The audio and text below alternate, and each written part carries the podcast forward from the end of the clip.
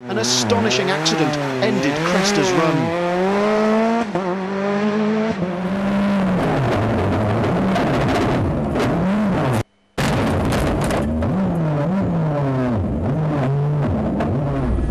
This amazing shot shows just how lucky Kresta and his co-driver Jan Tomanek had been.